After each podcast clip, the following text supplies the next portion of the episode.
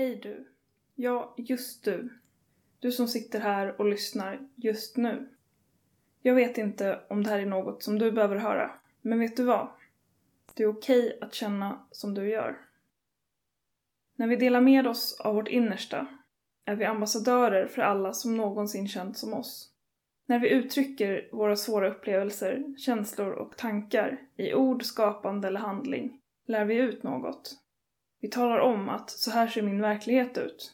Och bakom det så säger vi också till alla de som bär liknande erfarenheter som oss. Du är inte ensam. Men vad innebär det att vara ensam?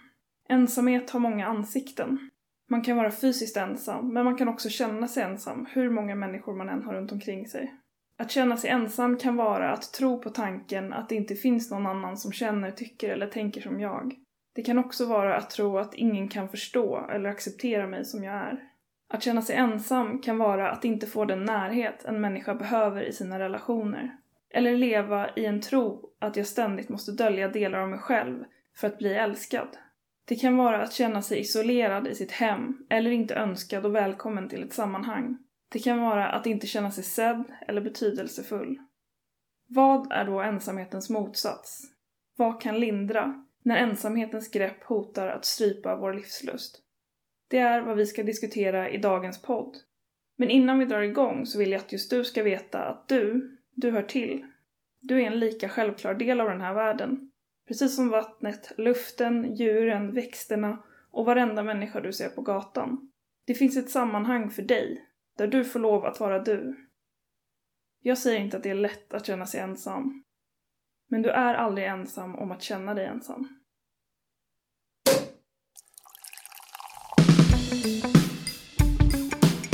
Fontänhuset.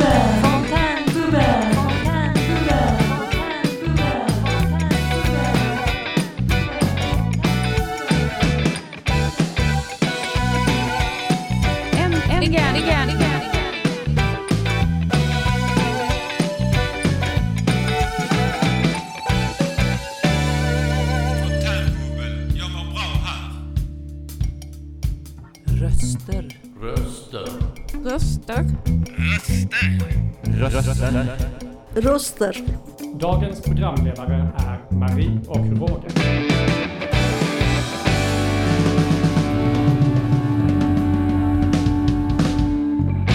Dina röster i vardagen. Hej och välkomna till denna veckas fontänbubbel ifrån Fontänhuset i Lund. Jag heter Roger och det här är min kollega Marie. Och idag är det torsdagen den artonde november tjugohundratjugoett. Och vädret är väl ganska muligt. Jag tror nästan det regnar. Ja, det gör det. Uh, och dagens podd ska alltså handla om ensamhet, som ni kanske förstod. Vi ligger efter med att redigera och lägga ut våra poddar på nätet. Men vi hoppas att vi ska hinna lägga ut den här podden strax före jul. Med tanke på ämnesvalet. Och eh, hur mår du idag, Marie? Jag är lite nervös och jag har lite ångest, men jag är också lite förhoppningsfull, tror jag. Så det är en blandad mix. Hur mår du idag, Roger? Jag mår väl bra, eh, får jag väl säga, förhållandevis, även om det regnar. Så... Men vi tänkte börja med att lyssna på en låt. Jag vet en vän som bor i huset intill. Och hon har lovat mig allt vad jag vill.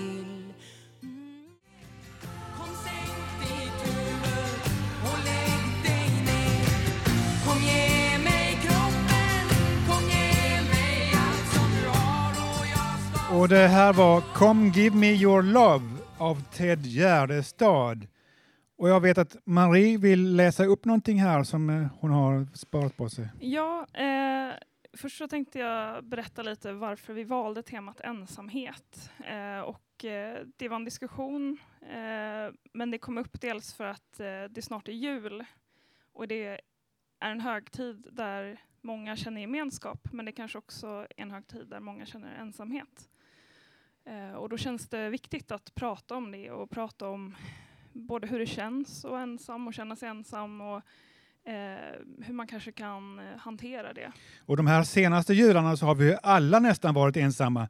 För det har ju varit ja. covid nitton. Ja. Och jag har firat jul med vänner från Fontänhuset. Och eh, jag har inte kunnat fira med min familj. Eller med... Nej, lite lustigt eh, faktiskt. Så förra året, precis samma dag som vi skulle åka iväg, så hade någon snott katalysatorn på vår bil. Så vi firade hemma, jag och min sambo. Men vi kom aldrig iväg till hans föräldrar. Så ibland har man otur i oturen, helt enkelt. eh, men ja, eh, jag tänkte också att jag skulle börja med eh, att eh, läsa upp ett litet utdrag som handlar om, eh, som handlar om ensamhet. Eh, och eh, det är en forskare som heter Peter Strang, som är professor vid institutionen för onkologi och patologi vid Karolinska institutet. Och han har skrivit en populärvetenskaplig bok som heter Att höra till. Och nu läser jag eh, tre stycken tror jag från hans bok här. Som får sätta lite ton för eftertanke till de som eh, vill komma upp och prata lite senare i programmet. Eh, att höra till. Tryggheten i att ingå i en grupp har inneburit ett så kraftigt överlevnads... En så kraftig överlevnadsfördel att vi för hundratusentals år sedan utvecklade starka mekanismer för att söka gemenskap och undvika ensamhet. Tankarna stöds av att social exkludering aktiverar samma delar i hjärnan som fysisk smärta. För drygt tio år sedan beskrev ett amerikanskt forskarlag ett experiment i tidskriften Science, där friska försökspersoner fått kasta en boll mellan sig i ett virtuellt spel. Där en person utan att veta om att försöket var riggat successivt blev allt mer socialt exkluderad genom att få färre bollar. Försökspersonerna undersöktes fortlöpande med F M R I som avbildar hjärnan i arbete. Och forskarna kunde påvisa att den sociala uteslutningen aktiverade samma delar av hjärnan som vid ren fysisk smärta. Det finns många undersökningar som visar att goda relationer är bra för hälsan. Samtidigt som dåliga relationer och känslor av ensamhet har den motsatta effekten.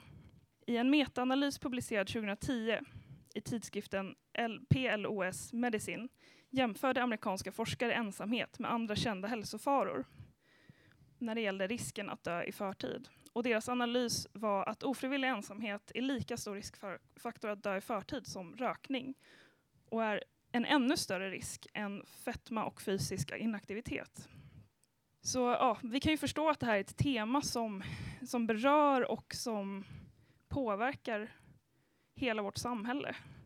Vad, vad tänker du initialt så här? Jag tänker så här. Eh, jag undrar om det nu känns eh, i, i smärtcentrum. Ensamhet känns i smärtcentrum kan man säga. Eh, ja. Hur man nu känner det överhuvudtaget är en, en komplex fråga. Men då undrar jag, men, men jag tänker att jag har varit ensam många gånger och är väl ensam fortfarande. Men jag har inte känt någon smärta. Så det, det måste vara mer komplext än bara det, att det känns som att det gör ont, va? Ja. Men det, det är säkert samma centrum, men det är mycket i hjärnan som är samma centrum. Du har hypofysen och hypotalamus ja. eller vad det heter och... Jag vet inte om det är två saker eller om det är samma sak. Jag är ingen hjärnexpert så jag vet faktiskt inte, men du får gärna fortsätta. Gärna fortsätter, ja. ja. Jag undrar om ensamhet känns likadant för alla. Ja, och vilka typer av ensamheter?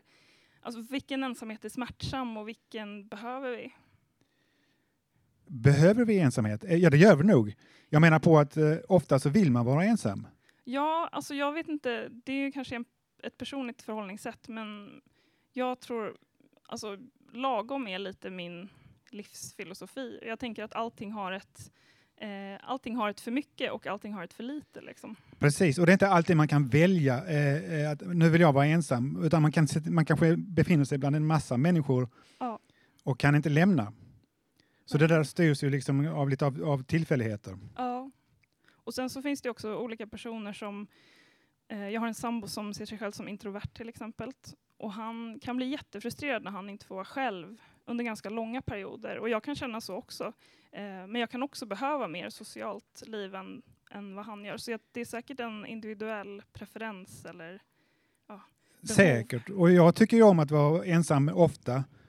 Eh, sitter framför datorn och skriver och så. Och jag lever ensam. Jag har varken katt eller hund eller, eller hustru eller flickvän.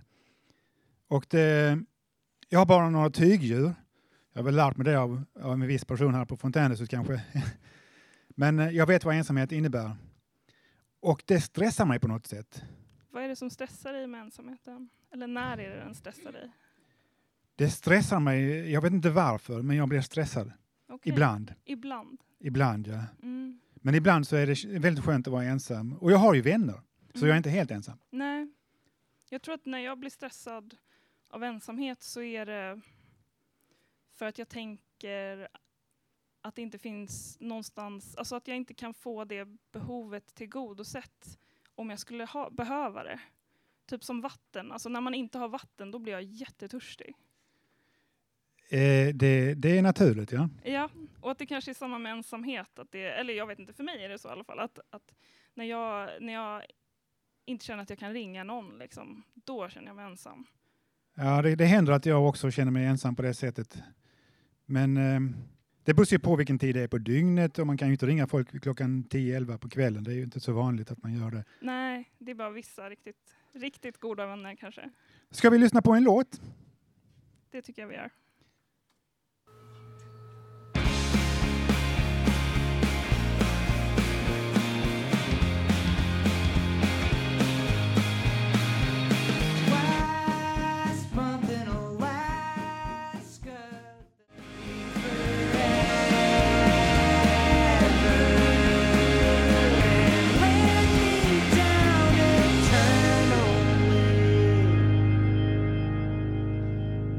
Det här var Alaska av Pine Grove.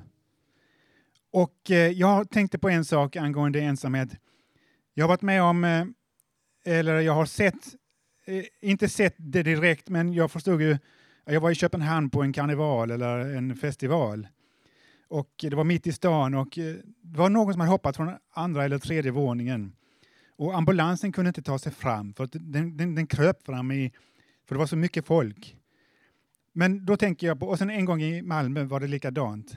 Det var en karneval eller, eller, eller någon form av festival. Och det var någon som hade hoppat från, mitt bland allt folk då, alltså, all den här gemenskapen kan man tycka. De hade ändå hoppat därför att de var ensamma trots att de var bland en massa människor som hade roligt.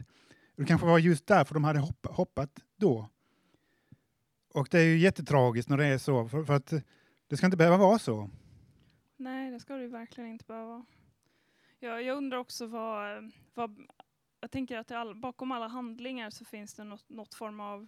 Alltså bakom allting vi uttrycker finns det någon, något slags behov.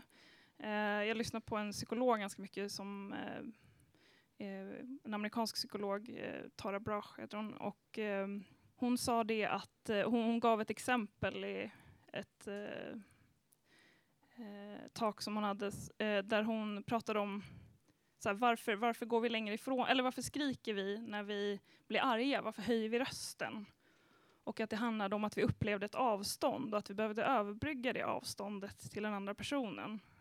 Och då tänker jag kanske att om man antingen begår självmord eller gör ett självmordsförsök, eller att man gör någonting där andra eh, kan se det, så kan det vara ett sätt att försöka egentligen ropa liksom, så här illa är det. Det är säkert ett rop på hjälp, det tror jag också. Jag tror inte att, det, egentligen att, det, att man skulle behöva diskutera den saken, utan alla självmordsförsök, inte alla, men de som inte lyckas borde ju vara ett rop på hjälp. Ja, jag tror också att alla, ja, absolut. Jag, men jag tänker också att det, att det kan vara så där att vi, vi, vi har en del i oss som gör det här destruktiva, alltså självmordsförsöket, men sen har vi en del i oss som försöker rädda oss, liksom. Eh, som försöker, eh, som har det minsta lilla hoppet kvar att eh, någonting ska avbryta, att någon, någonting ska lindra, liksom. Precis, de vill att någonting, no, någonting som är negativt inombords de ska försvinna. Ja, eller ska, så ska fyllas av någonting annat, något bättre. Ska motbevisas kanske. Precis, jag vet Men inte. Sen är det ju inte sagt att de som begår självmord i ensamhet inte behöver det heller. Eh, det kan ju vara något helt annat. Att det, det är faktiskt väldigt, väldigt, väldigt svårt att söka hjälp när man behöver. Ja. Och att söka närhet när man känner sig ensam. Precis, och om du är en sån människa som är ensam, så skulle jag vilja rekommendera att du, du att om du behöver verkligen prata med någon eller bara vill prata med någon, så kan du göra det med jourhavande medmänniska.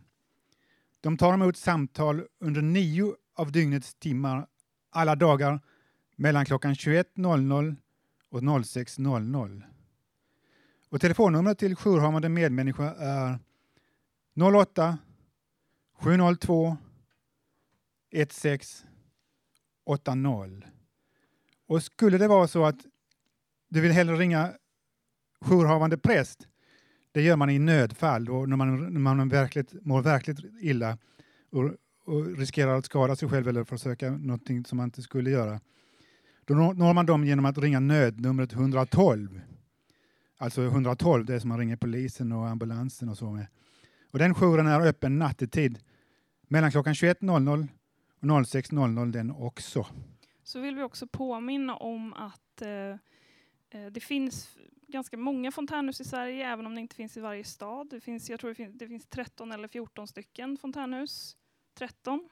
Eh, och om du känner dig väldigt ensam, om du är kanske ensam på julen, eh, så brukar de flesta fontänhus fira jul ihop. Så eh, gå och bli medlem i ditt närmaste fontänhus, så kan du vara med på deras julfirande. Om du har haft eller har eh, psykiska eh, symptom, kan man ja, säga. Psykisk ohälsa. Ohälsa, ja, just det.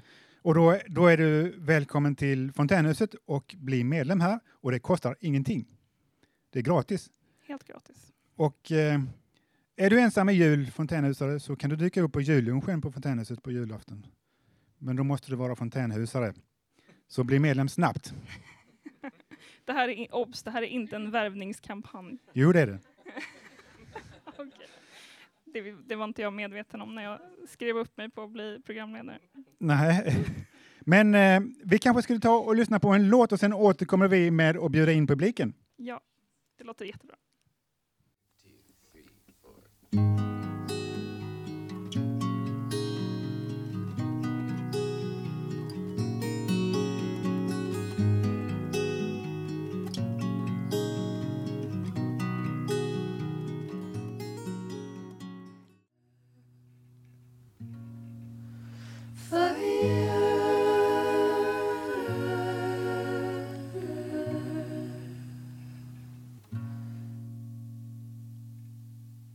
Och det här var The One I Love med Rosie Thomas. Och eh, ja, vi skulle gå vidare. Och ja, precis. Vi kommer få upp lite publik nu här. Eh, vi har redan fått upp två stycken, men vi tänkte att vi skulle låta Rosmarie få börja. Ja. Eh, och Rosmarie, du har lyssnat lite nu. Du har kommit hit för temat ensamhet. Ja. Hur, hur har dina tankar gått? Jo, jag vill berätta att för må- några månader sedan så kände jag mig väldigt ensam. Och jag var hos Lars. Jag och Lars, vi bor särbo och vi var tillsammans i sexton år. Men så kom det här liksom en känsla. Jag kände mig ensam. Och man kan göra det i ett förhållande också, tror jag. Och jag skrev till, eh, vad heter det, min kusin som jobbar på psyket. Eh, hon bor inte i Lund. Och sen skri- skickade jag sms till andra också att jag kände mig ensam. Och då fick, när jag fick eh, från min kusin, det betydde så mycket det hon skrev. Så efter det, och så Fontänhuset be- betyder jättemycket. Så jag har pratat med Matilda och Malin. Så efter det så har det gått uppåt. Så Fontänhuset betyder jättemycket för mig också. Det blev vi glada för att höra allihopa.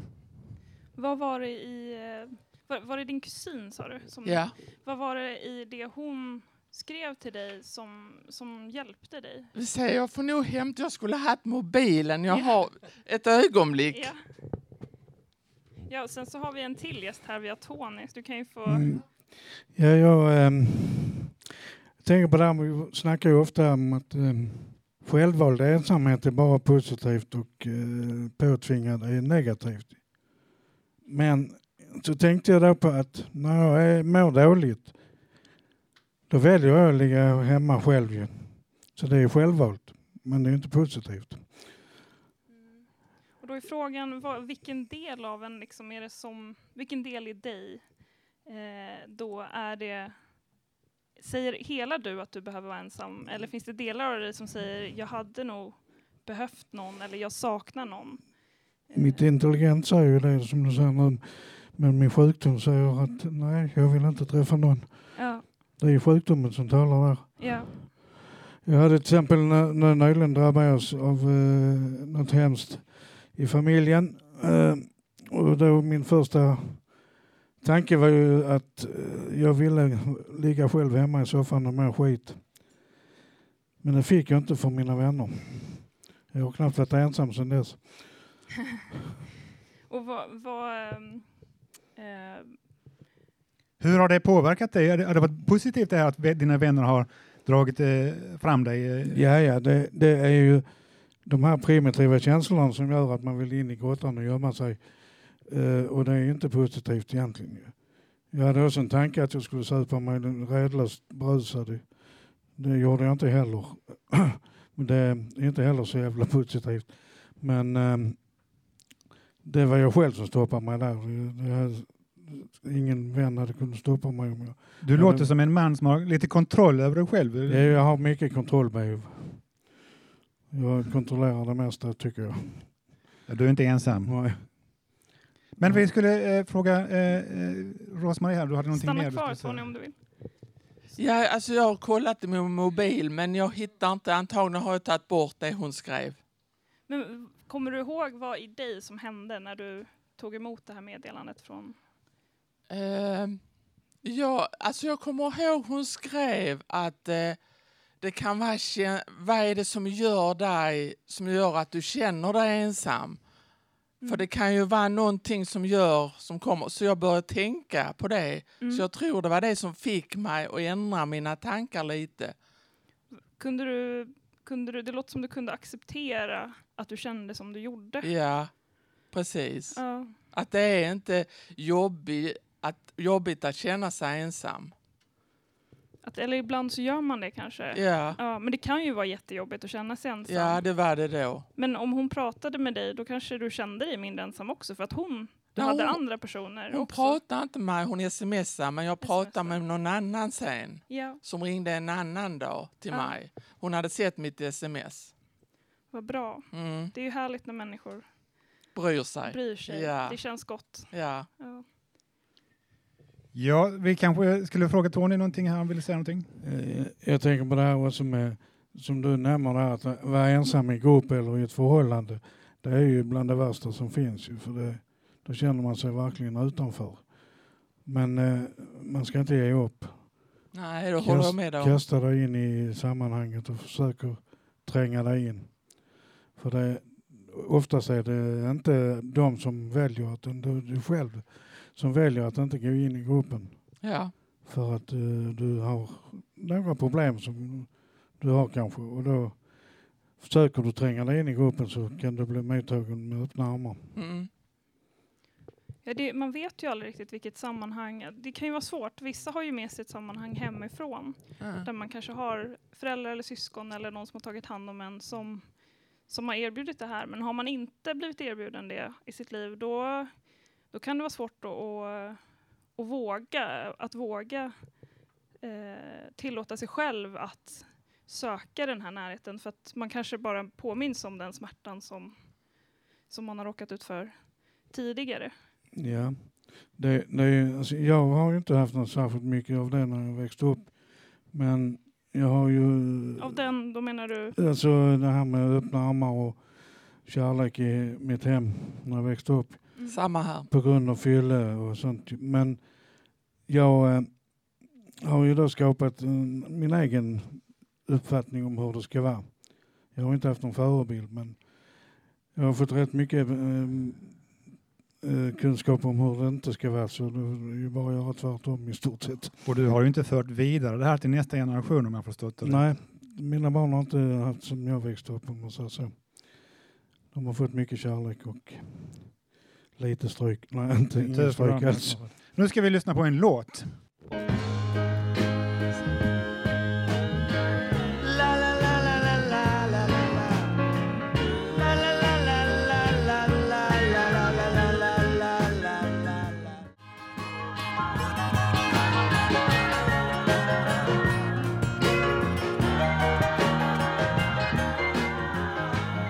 Det här var The Man in Me med Bob Dylan.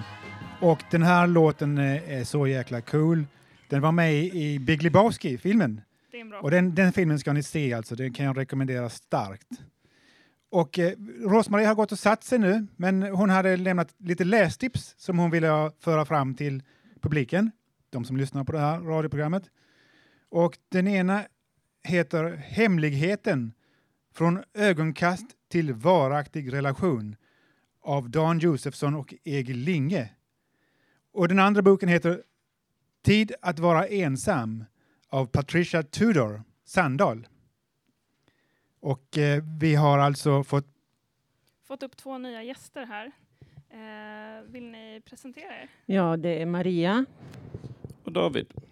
Ja, eh, ni har suttit och lyssnat här en stund. Eh, ska vi börja med Maria? Vad, vad, hur hur tänker du när du hör ordet ensam? Eller vad tänker du när du hör ordet ensam? Massa, massor. För jag tycker jag har, har upplevt många sorters ensamhet. Men den tyngsta tycker jag har varit bland människor. Ja. Och det har varit på arbetsplatser till exempel. Där jag har känt mig, jag har känt att jag inte kan vara den jag är. För det är inte okej. Okay. Jag har inte känt mig respekterad för åsikter och annat. Mm. Eller att jag inte till exempel vill vara delaktig i skitprat. Ja. Kan man också bli utfryst för, har jag upptäckt. Ja. Eh, sen har jag varit med om släktträffar där jag känner, det här är min gissning då, som jag har tjatats till att komma på, vilket jag inte kommer göra framöver då. Och då har ju då jag känt att de vet inte hur de ska bete sig mot mig. Nej. Förmodligen på grund av min psykiska ohälsa. Och jag har varit fruktansvärt ledsen efteråt. Och jag har verkligen försökt själv, tycker jag. Ja. Att liksom fråga dem hur de har det och så vidare. Men ingen frågar mig någonting. Jag kände mig som, som är, inte var där. Är du Osy- ensam i din familj om att ha en psykisk ohälsa då?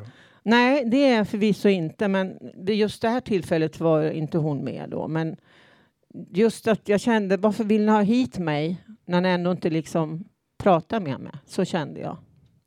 Det kan ju vara så svårt eftersom det är en tvåvägs eh, kommunikation, en den här kända trädgården som man odlar tillsammans. Så ibland kan man ju känna att man själv ska stå i den här trädgården, men att ingen kommer och hjälper till i den. Liksom. Ja. Hur, hur har du löst, eller löst och löst, men har du, har du kunnat hitta, liksom, har du kunnat lindra den här känslan av ensamhet på något sätt? Eller hittat andra sammanhang där du känt att du kan få kraft? Liksom? Framförallt äh, pratar du just om det här med något specifikt, eller... Jag tänker, när du känt dig som mest ensam, har du, har, hur har du hanterat det? Uh, ja, jag, har, jag kan ju dessutom berätta. Det, jag, jag, tror, jag har en egen teori om varför jag har känt mig. Jag har i olika perioder känt mig ensam i livet. I alla åldrar i princip. Och bland annat så har jag flyttat runt rätt mycket. Och då får man ju liksom starta om. Mm. Och det är liksom inte som någonting man gör bara sådär i en hast. Jag menar, goda vänner, riktiga vänner, de växer inte på trän som det heter. Och det gör det verkligen inte heller. Uh, men så hur jag hanterar det? Ja, jag har ju lyckligtvis syskon då. Mm. Så det har ju hjälpt mig mycket. Sen har jag kanske haft någon vän på avstånd. Har du vågat söka dig till nya sammanhang eller platser där du hade kunnat knyta såna här liksom, ja. nya kontakter och sådär? Ja, jag, jag minns till exempel när man nyflyttade i Malmö. Då minns jag att jag tänkte, ja, dels för att jag var intresserad, men jag tänkte, jag började på en eh, amatörteater, eh, ja, vad heter det för en, som nybörjare där då. För att lära känna andra människor, tänkte jag. Mm. Tills det visade sig att vissa trodde de kom från Dramatens elevskola, då ville jag inte vara kvar längre. Ja, okay. Det var så väldigt ambitiöst eller pretentiöst. Eh, nej, jag tycker nog det att jag har försökt, men framförallt så kan jag ju känna nu när jag är lite äldre, att, att jag liksom har bottnat med mig själv. Mm. Jag har känt mig så fruktansvärt tom och eh, icke-accepterad har jag uppfattat mig som stora delar av mitt liv. Vi accepterar det här. Jag accepterar ja, det. Ja, tack. Det men vi har en annan person här som heter David. Och du har någonting att tillägga? Ja, alltså... Eh, som, som reaktion på vad du precis sa, så, så är det väl liksom mycket så att man, man söker sig ut och får bekräftat den här ensamhetskänslan. Men det är ju mycket att de inte kan ta emot ensamheten. Uh, och jag tänker att det kanske beror på deras egen ensamhet. De, det blir för mycket med någons till. Uh, jag vet ju själv att jag kan känna att jag älskar alla människor och all, alla människor är mina nära kära vänner. Och andra stunder känna att ingen, inte ens jag själv, finns vid min sida. Uh, och det är väl liksom just där vill göra en distinktion med den här självvalda ensamheten eller att vara själv. Då bemöter man ju ett behov som man har. Men ensamheten är ju brist på ett behov, brist på social interaktion. Och, och det, då är det ju väldigt illa när man inte står bredvid sig själv, om man mm. inte är med sig själv en gång. Mm. En gång. Mm. Men hur hanterar du det? Hur, hur gör du för att komma bort från det här? Alltså, jag vet inte om jag skulle rekommendera det, men jag, jag, delvis använder jag ju mig utav mitt självförakt. Så att eh, om eh, den här rösten i mig säger att nej, jag vill inte utsätta mig för att vara bland andra, så har jag självföraktet och som säger till mig, jag skiter vad du tycker, ge dig iväg ändå. Eh, det, det kan vara lockande. Alltså nå, någonstans känner jag väl att den här upplevelsen utav främmandeskap, den finns ju i mitt huvud. Är du också en man med kontrollbehov? Uh, inte så mycket som jag borde ha, men uh, uh, det, det, uh, det hade blivit väldigt mycket mer fel i livet om jag inte kontrollerade mig, om vi säger så. Nu blev jag lite nyfiken när du sa att, uh, vad du sa just nu, att du... Uh, använder mitt självförakt. Ja, du använder ditt självförakt. Mm. Uh, jag, und- jag undrar också om... Uh, Är det några liksom situationer specifikt som, som du känner att det här blir, alltså, där det här förstärks i dig? Att det finns något som kan få dig att känna dig mer, alltså att om du är i en situation så känner du dig ensam, så kanske du får mer självförakt liksom. Eh, vilka typer av situationer kan det vara som, eh, som, som triggar igång det här självföraktet och som gör att du drivs bort från... Alltså det, det, är ju, det är ju att jag vänder på det. Alltså någonstans när jag vaknade i morse kände jag mig extremt ensam. Men så fort jag klev innanför dörrarna här så gjorde jag ju inte det längre. Nej. Utan det var ju en känsla som jag lämnade i dörren. Ja. Och det, gott folk, det är Fontänhuset i Lund. Så ni vet att ni ska söka er hit om ni har någon form av, av ja, psykisk ohälsa. Mm, precis. Men om, då, om du varit här, då har du fyllt på med lite... lite mindre känsla av ensamhet. Kan ja. du gå hem då och känna dig lite mindre ensam? Absolut. Uh, för här har jag ju fler bevis. Jag samlar ju på mig bevis under ja. dagen. Att ja. den här känslan är fel. Ja. Mm. Men okej, okay, ska vi gå över till att ta en låt?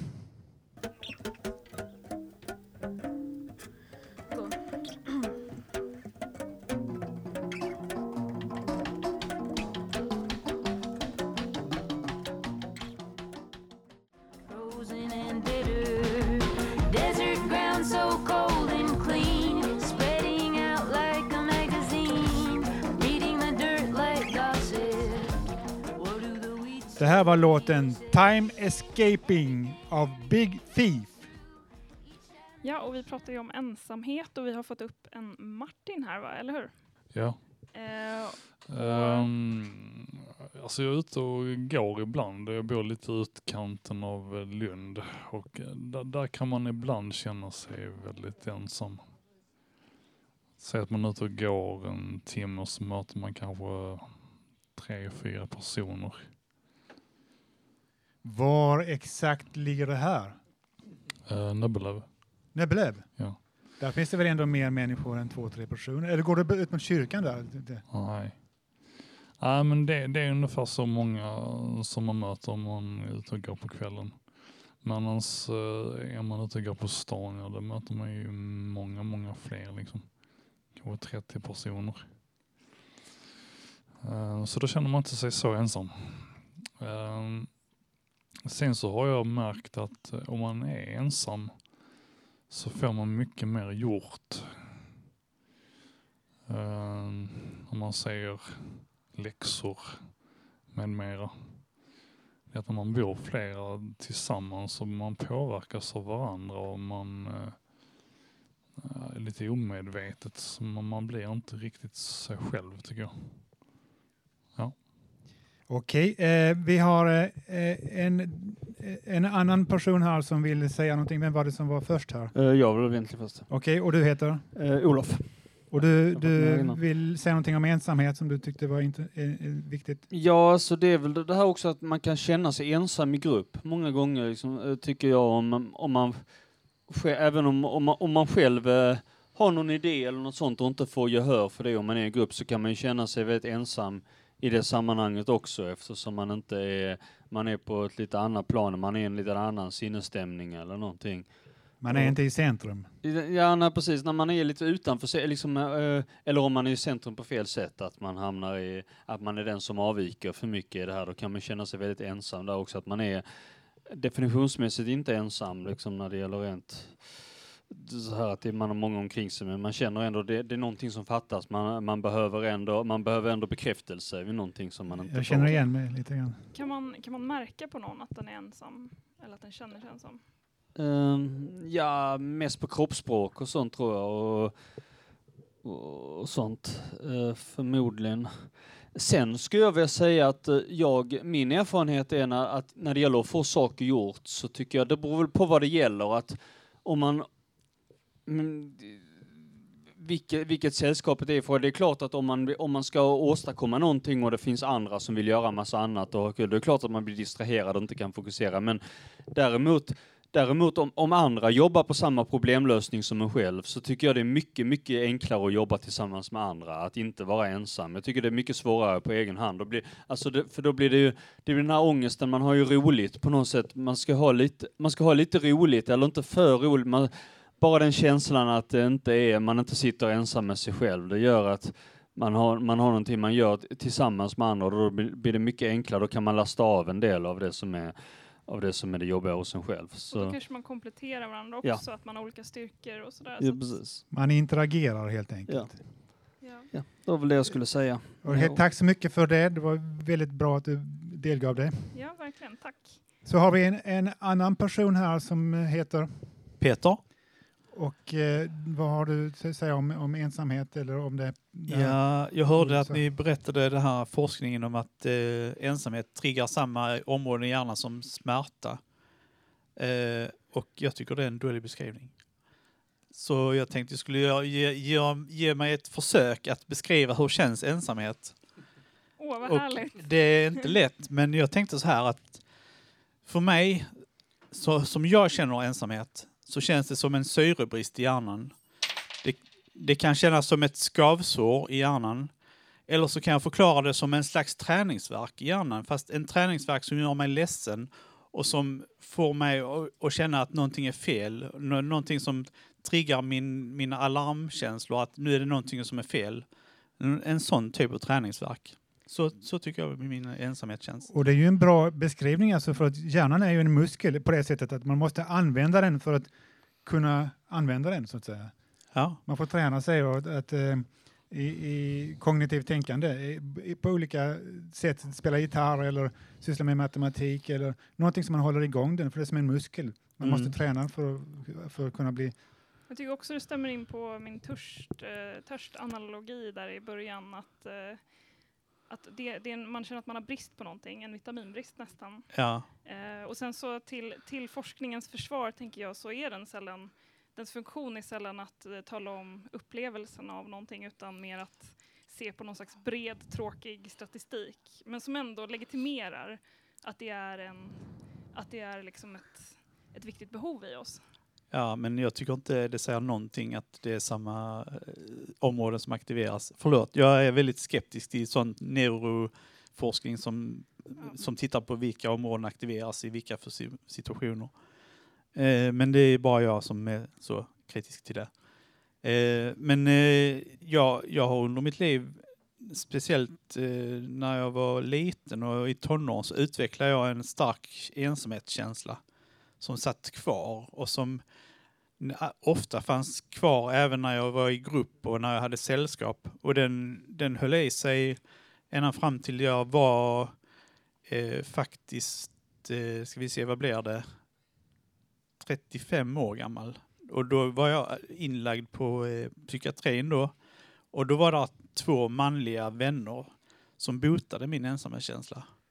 Jag, jag umgicks med dem dagligen, alltså så här, mellan fyra timmar och kanske åtta timmar varje dag i flera månaders tid.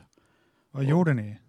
Äh, roliga saker. Äh, spela pingis, spela spel, träna, äh, prata, ut och gå.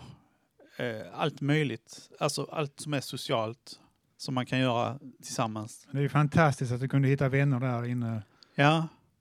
Eh, sen har jag sen inte träffat dem sen när jag blivit eh, utskriven. Men eh, eh, vi kunde också sitta bara och lyssna på musik. Bara sitta i samma rum och bara hänga liksom.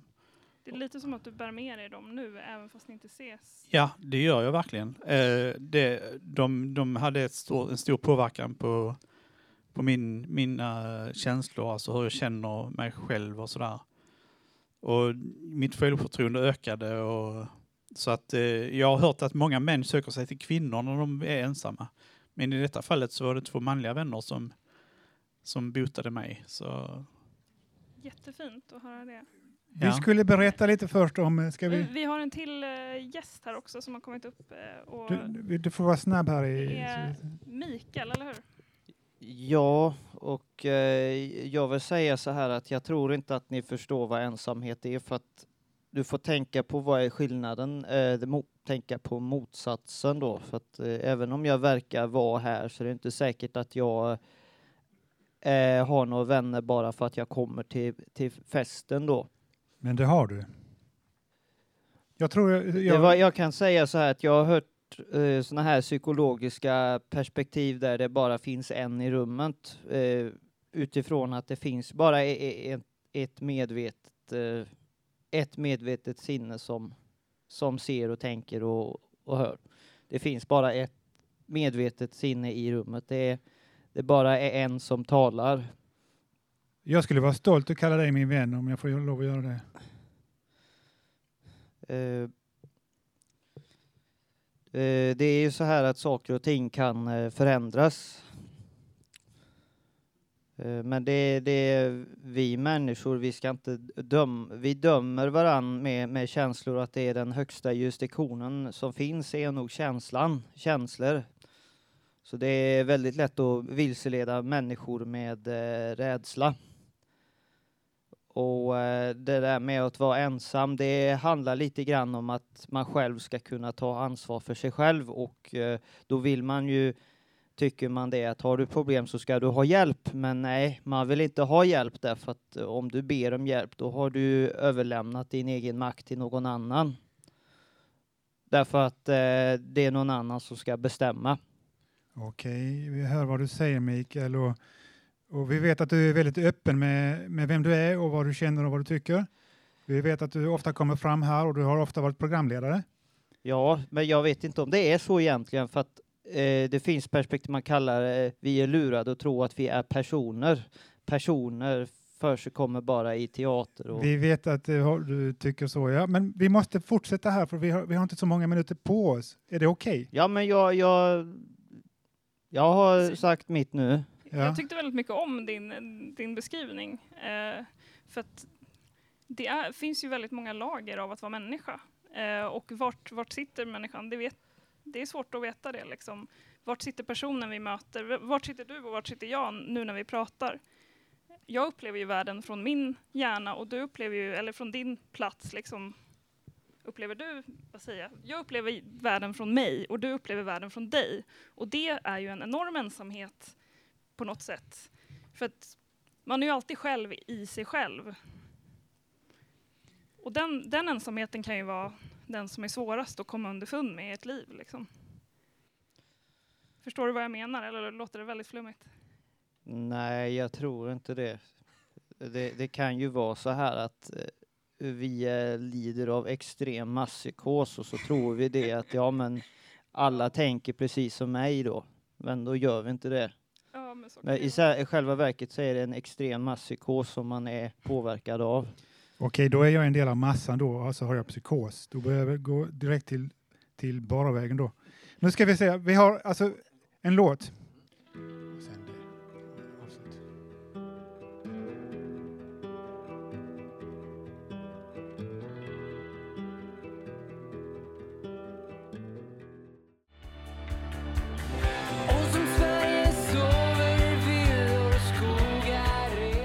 Det här var låten Ensamheten av Kent, gruppen Kent.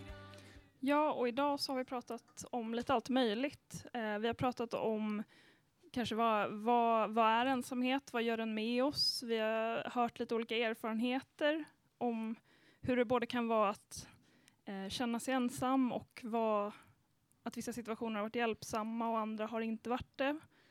Och vi har eh, ett litet tips till er som kanske behöver det. Det vet vi inte, men vi hoppas inte det. Men det är att man kan söka sig till mind punkt se, en chatt som är öppen tjugofyra timmar om dygnet, sju dagar i veckan. Och så finns det något som heter Självmordslinjen på telefonnummer nio noll noll ett. Och eh, du hade någonting du ville säga i slutet här som du läst, skulle ja, läsa. Ja, jag tänkte om, om, eh, om vi ska sl- avsluta med en, någon typ av... Eh, Eh, egenmaktstanke eller vad man ska säga. Eh, så så man, ibland är det ju svårt att rå för sin egen ensamhet. Eh, eh, man, man, det kan vara svårt att ta sig ut och sådär. Men, men, men om man vet hur det känns att känna sig ensam, om man inte känner sig ensam just nu, eh, så är det så att vi alla vi har en unik förmåga, och det är att vi har alla möjligheten att göra någon annan lite mindre ensam. Eh, I stort och smått. Så det, det hoppas jag att jag kan skicka med er idag efter dagens eh, podd. Eh, för vi är många här som har delat våra röster, och du som har lyssnat, eh, du eh, har fått höra röster om flera som har känt sig ensamma helt enkelt. Ja, och ska vi kanske avsluta med att säga att eh vi tackar våra medverkande och mannen bakom mixerbordet. Per. Ja, vi kan säga det. Han heter Per. Eller? eh, skulle, du, skulle du säga någonting? Där? Då, då kan jag bara säga så, för att travestera Arne Weisse, kan jag väl säga tra- travestera eftersom det är jag som gör det. Från oss alla, till er alla, en, en riktigt, riktigt god jul.